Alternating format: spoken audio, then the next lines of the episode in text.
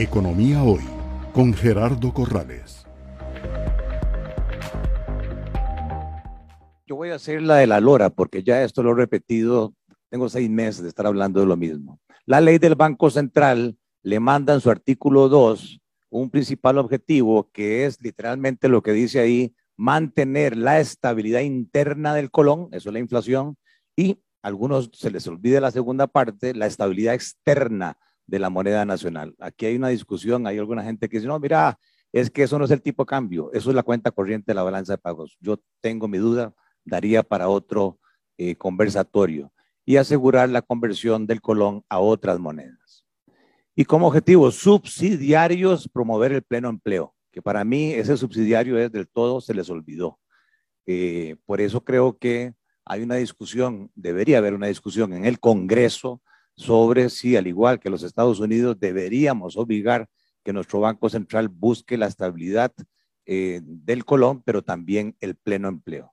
Y por otro lado, el régimen cambiario le manda al Banco Central, recuerden que el mercado cambiario nuestro no es libre, es de una fluctuación sucia, una fluctuación administrada. Interviene el Banco Central. ¿Para qué?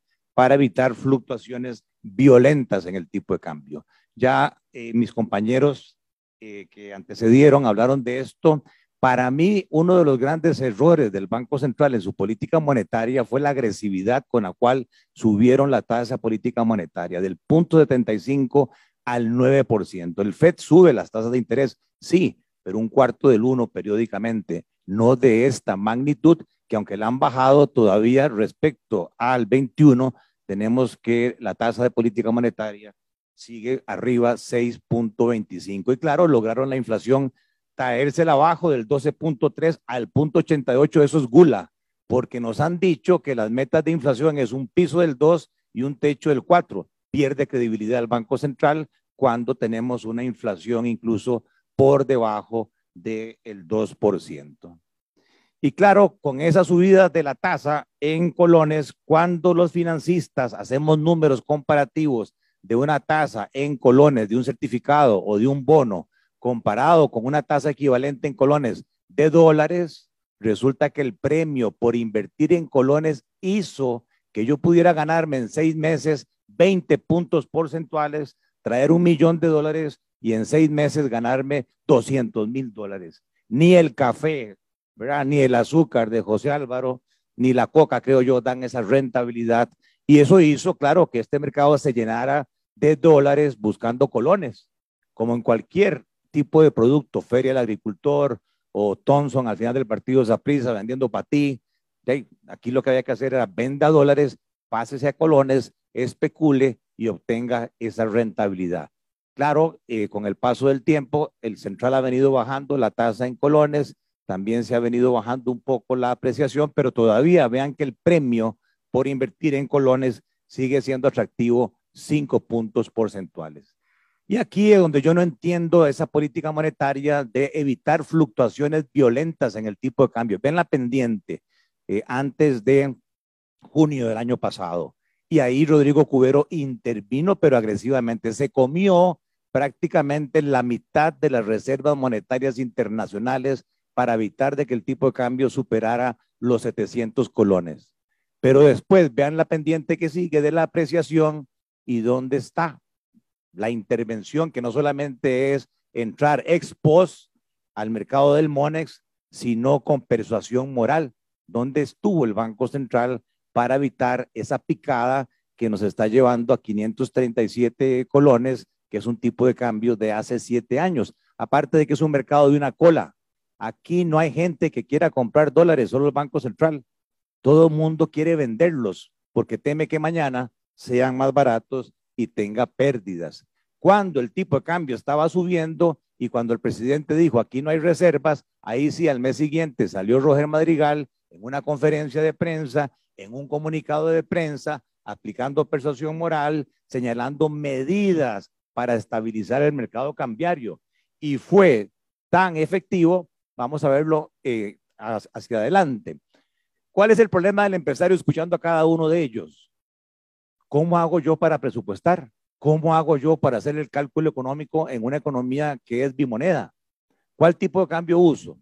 El de 654, donde todos nos equivocamos en las 15 juntas directivas que participo, diciendo proyecte con 654 o con el tipo de cambio de 549 o con el tipo de cambio de 596 o con el tipo de cambio de 567. ¿Cuál es la normalidad cambiaria de este país? Y entonces, claro, cuando uno saca la tabla, saca las tasas de crecimiento, los positivos son las tasas de devaluación, los negativos son las tasas de apreciación anual, y vean que más o menos oscilaba entre el 5 y el 7 la devaluación. Hubo un año de una apreciación por el tema de la pandemia, y de repente aparece una apreciación del 16. ¿No les parece un poquillo exagerado respecto a la historia cambiaria que traía este país? Tanto así que si, si yo excluyo los negativos, la tasa de crecimiento promedio, la devaluación promedio anual, ¿verdad? De este país es 5% por año. Si usted ve las mismas encuestas que hace el Banco Central con los expertos, dicen que para los próximos 12 meses el tipo de cambio esperado va a fluctuar con una devaluación del 6%. Y si lo hace con la otra metodología que está en la misma página del Banco Central por rendimientos de las tasas de los títulos valores, 4% de devaluación. Entonces uno dice, si los mercados están esperando eso, ¿y para qué hace eso el Banco Central si nos receta una apreciación del 22% si calculo de junio a el día eh, de hoy? Y claro, ¿Qué es lo que ha pasado? Que al subir esa tasa de interés, este es el flujo neto, compras de dólares menos ventas de dólares que los bancos en ventanilla le hacen al público. Vean a partir de julio del 2022, las barras todas son superavitarias, sobran dólares en el mercado privado, pero el problema es que va subiendo 387, 376. Vean enero de este año, 600 millones de dólares sobraron. Vean marzo, casi 900 millones de dólares. Vean abril, 778 millones, cuando el año pasado sobraban 203, 359. Y no ha habido forma que el Banco Central nos explique cómo cierra las variaciones de turismo, las variaciones de inversión extranjera directa, las variaciones de exportaciones con estos cuadros del MONEX y las ventanillas. Por otro lado, no me da chance en el tiempo. Tengo el 19, 20, 21, 22 y 23. Recuerden que el sector público no puede ir al Monex, tiene que comprar o venderle sus dólares al Banco Central. Vean la diferencia cuando estaba Cubero al frente del Central en el 19, ingresa, sobraban dólares y compró en un año eh, casi 900 millones de dólares, la barra roja, para evitar que el tipo de cambio se siguiera apreciando como, como estábamos en este año. En el 20 y el 21, por la pandemia, más bien había faltante de dólares y para evitar que el tipo de cambio se disparara, vendió 2 mil millones de dólares. Vean el 22, cuando entra don Roger Madrigal, no tengo nada contra él. ¿Dónde está la barra roja? Ahí estuvo el error. O sea, el central apenas lo que hizo fue comprar lo que le vendió al sector público y la intervención para sostener la devaluación. Nada más, nada menos. Y dejó un sobrante de dólares en la economía. Y claro, el tipo de cambio se empezó a apreciar. Más una subida de la tasa de interés, no hay que ser muy financista para decir, aquí hay que ir a Costa Rica y llevarse los capitales golondrina para sacar esas rentabilidades. Claro, ya en el 2023 se dieron cuenta de la torta, intervienen pero vean que es tal la magnitud de los dólares que está sobrando que en seis meses o en siete meses el central ha comprado más, el doble de lo que compró en el 2019. Ha tenido que aumentar las reservas 2.218 millones de dólares porque no hay mercado, porque no hay credibilidad, porque aquí todo el mundo quiere vender sus dólares. Y este es el tipo de cambio real. No tengo tiempo para explicarlo, pero vean que veníamos con un tipo de cambio real subiendo, quiere decir que el gringo, que el europeo, que el japonés veía más barata Costa Rica. Y entonces valía la pena ir a turistear a Costa Rica, valía la pena exportar, eh, importar de Costa Rica. Pero de repente la caída es prácticamente a un índice de 79.7, nos encarecimos, nos hicimos más caros. No respecto al año pasado, vean que ese 79.7 se devuelve a diciembre del 2016. O sea, hoy Costa Rica tiene una competitividad de hace prácticamente siete años.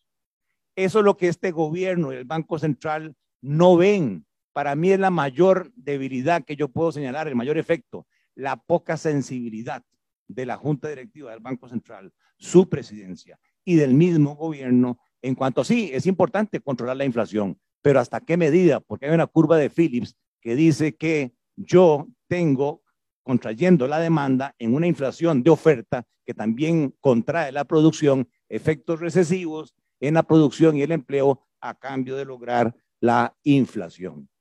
Y ahí están los datos. Eh, mientras nosotros hemos apreciado de junio a hoy eh, un, un 20%, Colombia un 26%. O sea, traer Juan Valdés café es mucho más barato que comprarle al señor de Palmares ¿verdad? 26% más barato. Y por eso los anaqueles se están llenando de productos importados, como dijo Sergio, y ya no solamente las exportaciones, el turismo, sino también el productor local se está viendo desplazado no por su productividad, no por su gestión, sino por esta política monetaria y cambiaria que el mismo fondo ayer le dijo, está bien, lo felicito con el control de la inflación, pero me parece que su política cambiaria se le ha ido la mano. Y eso hace que, como lo mostraba José Álvaro, cada vez tengamos dos Costa Ricas. Ante Dios todos somos iguales, pero en este negocio, en economía, en Costa Rica, hay algunos en zonas francas que son más iguales que los que están en el régimen definitivo. Unos están estancados, lo que pasa es que ahí hay un millón setecientos mil empleos y en el otro crecen al 21%, pero ahí hay 190 mil empleos. No hay chance si uno agarra el dato del 2019 prepandemia y dice, ahí el índice vale 100, ¿cómo está hoy la industria de zonas francas de insumos médicos? El doble. En términos reales están vendiendo el doble. Crecen por año 19%. ¿Cómo está la construcción privada? Un 9% arriba. Crece por año un 2. ¿Cómo está la industria local? Flat, crece cero. Yo renunciaría como serio en la, presidencia de, la Cámara de Industria, no mentira, estoy bromeando. En agricultura, ¿cómo está la agricultura? Por debajo cae 0.25 en los últimos cuatro años por año. ¿Y cómo está la hotelería y restaurantes eh, para Arnoldo? Cae por año 5%, están a un 20% de lo que vendían prepandemia. Y claro, el presidente sale a decir, bueno, es que hemos bajado el desempleo del 12 al 9.7, pero no dice que la tasa de participación laboral bajó del 60 al 55%. ¿Qué significa eso? Que entre nueva gente que entró al mercado eh, laboral, más los ocupados, más los desempleados han salido del mercado laboral en los últimos 12 meses 200 mil personas. El ministro de Economía dijo, se pensionaron. Bueno, ahí está por edades. Supongamos que más de 60 años efectivamente se pensionaron, da 93 mil. ¿Qué se hicieron los otros 100 mil? ¿Qué están haciendo? En la encuesta continua se mide empleo formal e informal. Yo no quiero pensar que esos 100 mil están haciendo empleo ilegal siendo mulas, siendo burros, porque ahí se obtiene más plata que la que se obtiene en la economía formal o informal. No se ve ese cuadro, pero a la derecha el presidente hizo una cadena, nacional diciendo, we are the champions. Le van a dar, ¿verdad? Este, el Oscar, porque efectivamente Costa Rica es el líder en el control de la inflación de todos los países de la OCDE. Y eso que estábamos en 2.4, espérense al próximo mes cuando salga 0.88. Claro, lo que nos dicen es, a la izquierda está la tasa de desempleo. Somos el segundo, después de Turquía, con la tasa de desempleo más alta. O si lo quieren medir por tasa de empleo, ¿qué porcentaje de la población laboral, de la fuerza laboral, tiene eh, participación de empleo de la población de más de 15 años? ¿Cuántos participan en el mercado laboral? Costa Rica es el penúltimo nuestra tasa de participación laboral es apenas un 60%, cuando en la OCDE u otros países desarrollados es 75%. Y claro, eh, esta política monetaria también ha levantado las tasas de costos de fondos y entonces hay 400 mil deudores en colones afectados con un aumento de cuotas del 40% en los últimos dos años y yo estoy seguro que los salarios no han subido un 40%, que fue lo que sacó ayer la Nación en su titular. Y lo que no se dice es, sí, la inflación, ¿verdad? Ha bajado al punto 88, pero el costo de la canasta básica, que es la de los pobres, la inflación todavía es 9.14.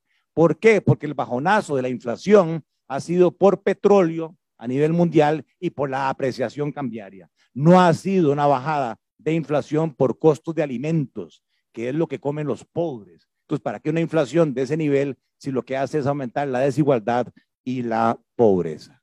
Y por último, nadie se ha referido a esta manifestación de la embajadora de los Estados Unidos, diciendo que el principal problema de Costa Rica, y me queda medio minuto, es el narcotráfico.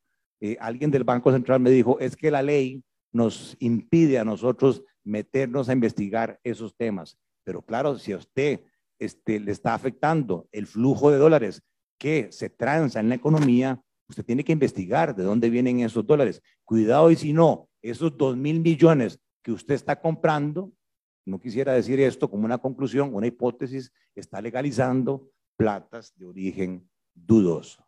Y ya José Álvaro pues mencionó la encuesta de que esto tiene efecto tiene efecto no solamente económico, sino efecto psicológico, retrasa la inversión, retrasa el gasto, pero además detrás de estos números la gente se pregunta, ¿y por qué hay tanta violencia en Costa Rica?